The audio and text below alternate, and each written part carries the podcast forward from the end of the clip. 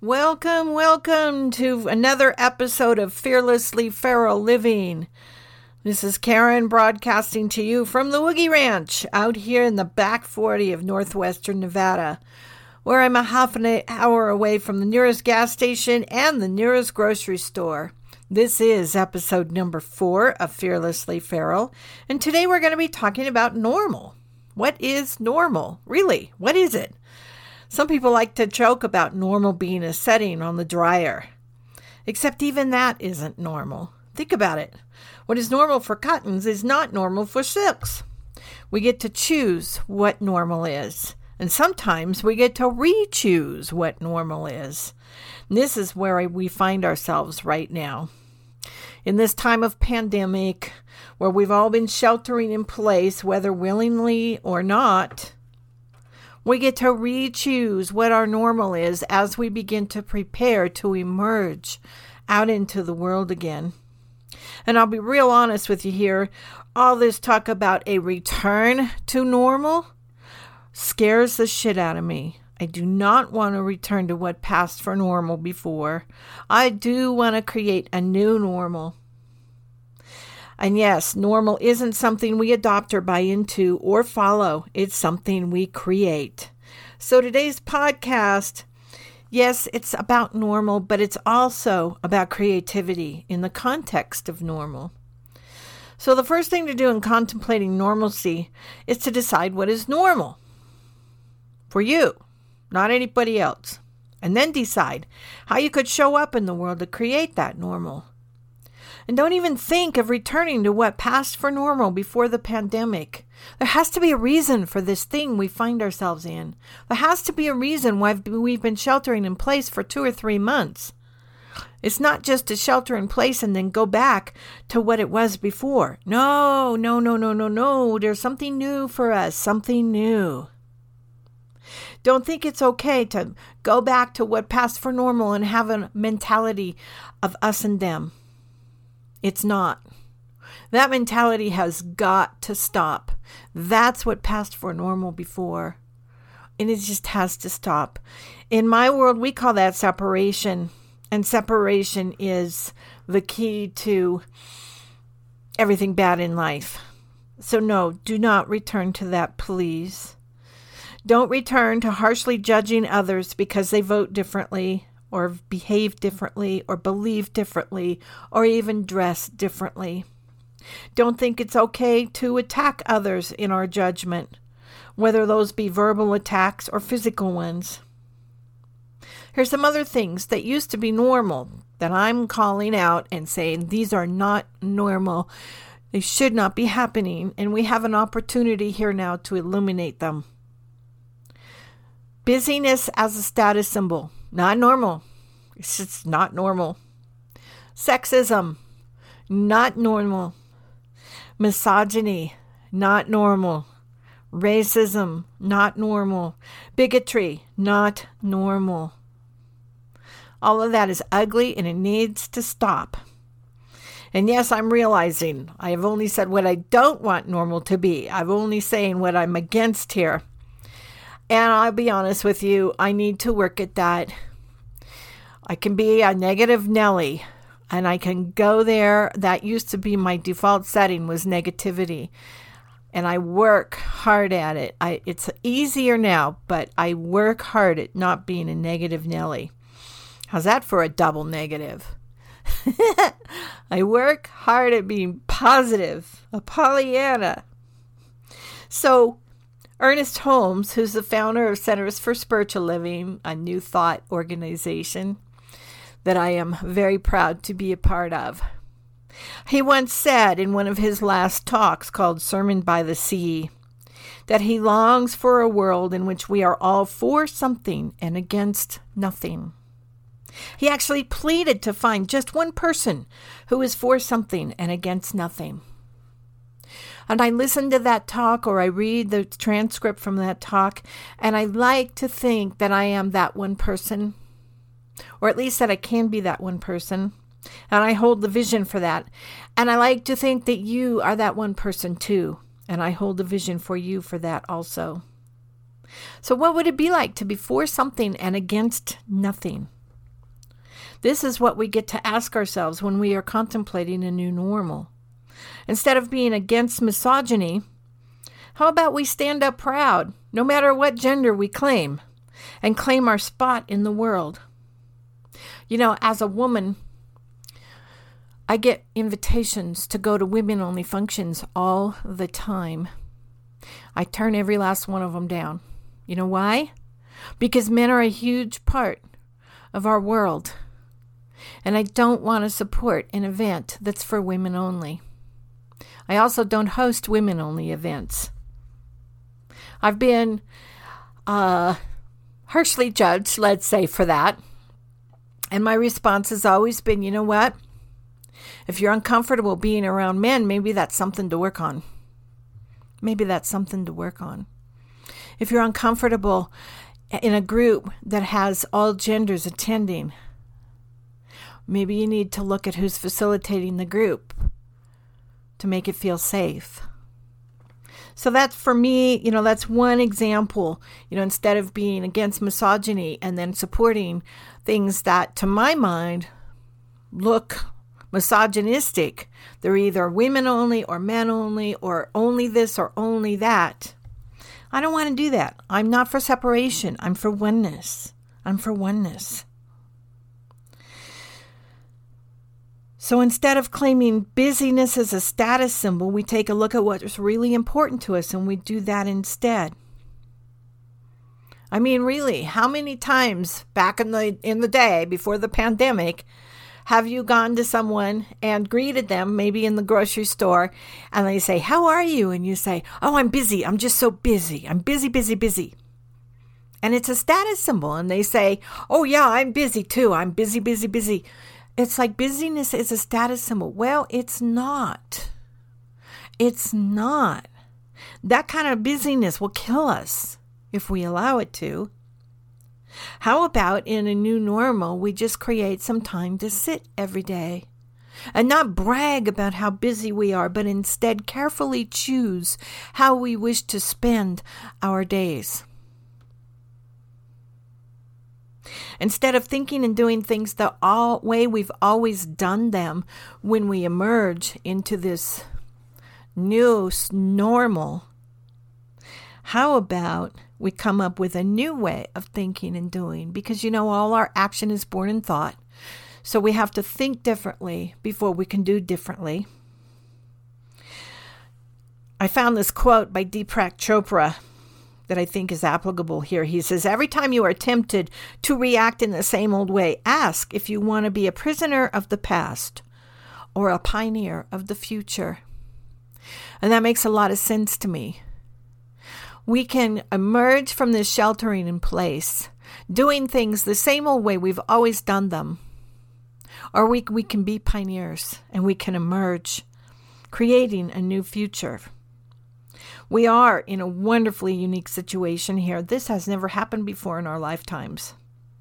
We've had a chance to retreat, whether we wanted it or not. We've had a chance to rest, whether we wanted to or not. We've done things we don't normally get to do. We've stopped doing things we normally do get to do.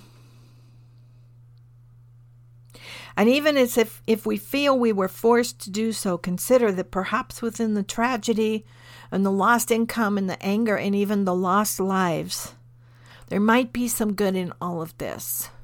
I have to believe that there's some good in all of this.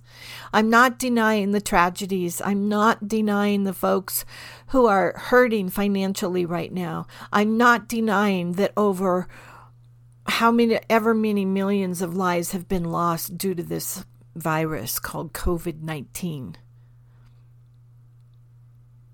It's all happened, and yes, it is bad. What I'm saying is, we need to mind the good that's coming out of this. We have to choose the good that's coming out of this. Otherwise, it will all be wasted. It'll all be for naught. So we've got this opportunity here. And there's a spiritual principle inherent in this opportunity. This is a spiritual principle that says that in order to create something new in your life, you have to first destroy the old. Now, most of us will not willy-nilly willingly go and destroy the old. It has to be done for us. And that's what's happened here. Lots has been destroyed. But there's a void there, and nature abhors a void. And so now we get to create anew. And again, I found a couple of quotes that really speak to this that I absolutely love. One of them is an oldie but a goodie from Picasso. He said, Every act of creation is first an act of destruction. Doesn't that make sense to you? It makes a lot of sense to me. And then another quote by somebody named Florida Scott Maxwell, who said, Life does not accommodate you, it shatters you. Every seed destroys its container, or else there would be no fruition. So here we are, lots of stuff destroyed, lots of lives shattered, lots of jobs gone, maybe even yours. Lots of relationships altered, maybe even some of yours. You know, there were relationships getting altered long before we started sheltering in place. Just look at what's happening in our country with the political situation and how many people have severed ties with friends and, and family, even because of political beliefs. We've got to find a new way to speak to one another because the old way is not working. It's just not working. All that stuff is being destroyed, and we have an opportunity to create something new. So we're faced with a choice here. We can either, either continue to refuse or we can not. You know, some of us were encouraged to embrace video technology in order to participate in, in life itself, in order to communicate with our fellow human beings, in order to feel not so isolated with the rest of the world while we were sheltering in place at home. And I actually had some people in my life who said, I refuse. I'm absolutely not going to embrace video technology. And they put their foot down. And I looked at that and I thought, you know, there's a choice here. We can either refuse to embrace the technology and live in isolation, or we can embrace it and learn a new way of participating in community. And so, if you're listening to this podcast, I'm thinking you probably embrace the technology. And I'm very grateful for that. Now we get to embrace some more new stuff. So, nature abhors a void. We've got a void. There's been destruction. And we are once again our choice, and we can choose how we get to fill that, that void. And I don't know about you, but I like the empowerment that I feel when I know that I am at choice. I love knowing that I get to choose. If we let someone else choose for us, we're subject to their desires, their whims, their moods, their beliefs, and their attitudes. I that doesn't appeal to me on any level. And that someone else doesn't have to be a person, it can be the news. You know, we can listen to the news and they can slant it in one way or another because these days the news is biased. And they're choosing for us because we sit there and we listen to it. And we go, oh, yeah, that's right. And we jump on the bandwagon. It can be a book. You know, we can get a book and the book has a certain point of view, and we can say, oh, yeah, that's right. And we can let the book make our choices for us. Or we can have our choices be made for us by a set of societal, societal mores that we just sort of automatically bought into because our family and our friends and our neighbors all did that when we were kids growing up. It's our default installation. And we never even stopped to look at whether we really agreed with that stuff or not. We just blindly followed along. This is the time to take a look at that stuff and realize for ourselves whether or not it really applies to us. Sometimes we let God choose for us. Now, isn't that a kicker? It's God's will in my life. If God means for this to happen, then it's going to happen or not. We're letting God choose for us. Well, I'm probably going to create some controversy here, and that's okay. I hope you stick with me. God doesn't choose for us, it doesn't. We choose. God's just a support system that supports us in our choices no matter what we make. That's what that free will thing is all about. God is a loving energy force that always says yes to our choices. And if you don't believe that, consider the last time you prayed for patience. What happened? I've learned not to pray for patience because when I ask for patience, God says, okay, here. And I get a situation that I need to exercise a lot of patience with. Now, don't get me wrong, I love God, I really do. My life would be absolutely horrible without God in it. In fact, it might be gone. I might not be in existence on this plane if I did not have a God in my life. But God doesn't make my choices for me. I make my choices. But I make those choices from a place where God and I are inseparable, from a place where I get still long enough to listen to that still small voice within, where I get still long enough to feel that intuitive gut level feeling that goes on. That's the voice of God, and it comes from within us when we connect with it. My point here is that when we are looking at what is normal for us in our lives and we are deciding what is normal, we just need to make sure we're not buying into anybody else's normal. We get to decide if those opinions we hold belong to other people and not ours we get to decide for ourselves. You know, I once had a lady who mentored me, and this woman gave me a lot. She taught me a lot. She had a way of interpreting things that allowed me to understand the wisdom in a way that I'd never been able to understand it before. She taught me a lot, but she had some opinions that she voiced very strongly and she held very strongly. And because I'm a bit of a codependent sort, I bought into those opinions. And after a little while of doing that, I realized it was harming me a lot. That I was, I had stuffed or buried my own opinions in order to further hers. And it didn't feel good and it didn't look good. And the way it was coming out of me was not pleasant for me or for others. And I got to take a look at that and I got to re choose. I got to re choose and figure out what my opinions were and what was true for me.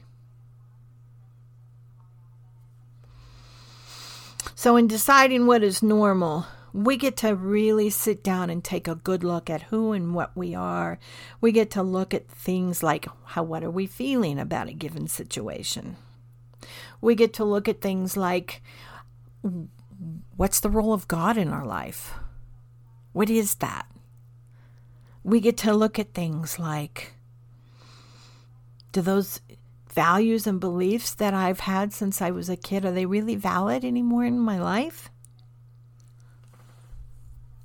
Because if we buy into someone else's normal or someone else's value, we are out of integrity with our own. And again, that does not feel good. So the first thing about deciding to what to, what is normal for you is to discern whether or not your old normal was based on someone or something else's desires, whims, moods, beliefs, or attitudes, or whether it was based on your own.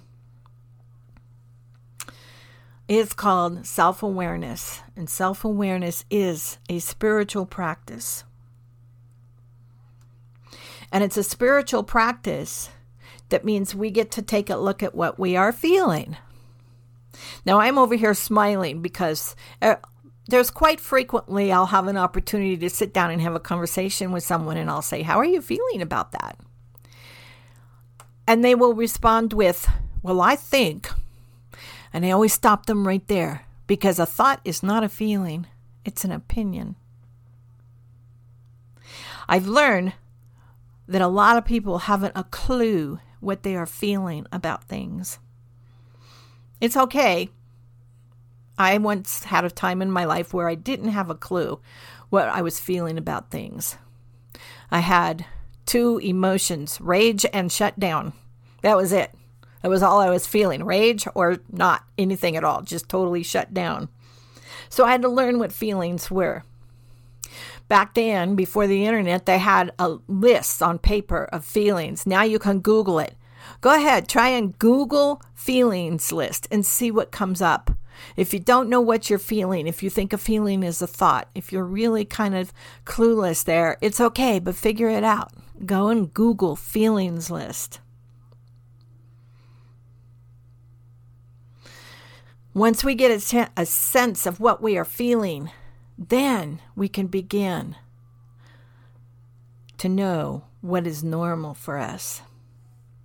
Because honestly, if we're going along with someone else's normal, in a way, we're creating victimhood for ourselves because we don't have a clue what's going on for, with, with us and for us in our lives.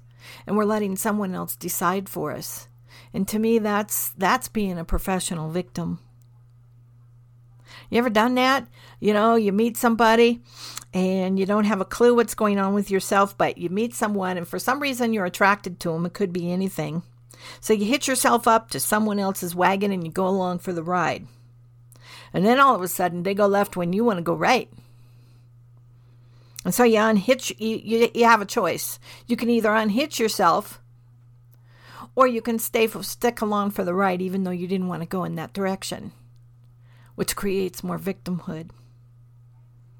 So then if you're still not aware, if you still haven't got this self awareness thing down and you still don't know what your own normal is and you still don't know what you're thinking and feeling and you still don't know what your values and your beliefs are, you go along and you find someone else to hitch your wagon up to.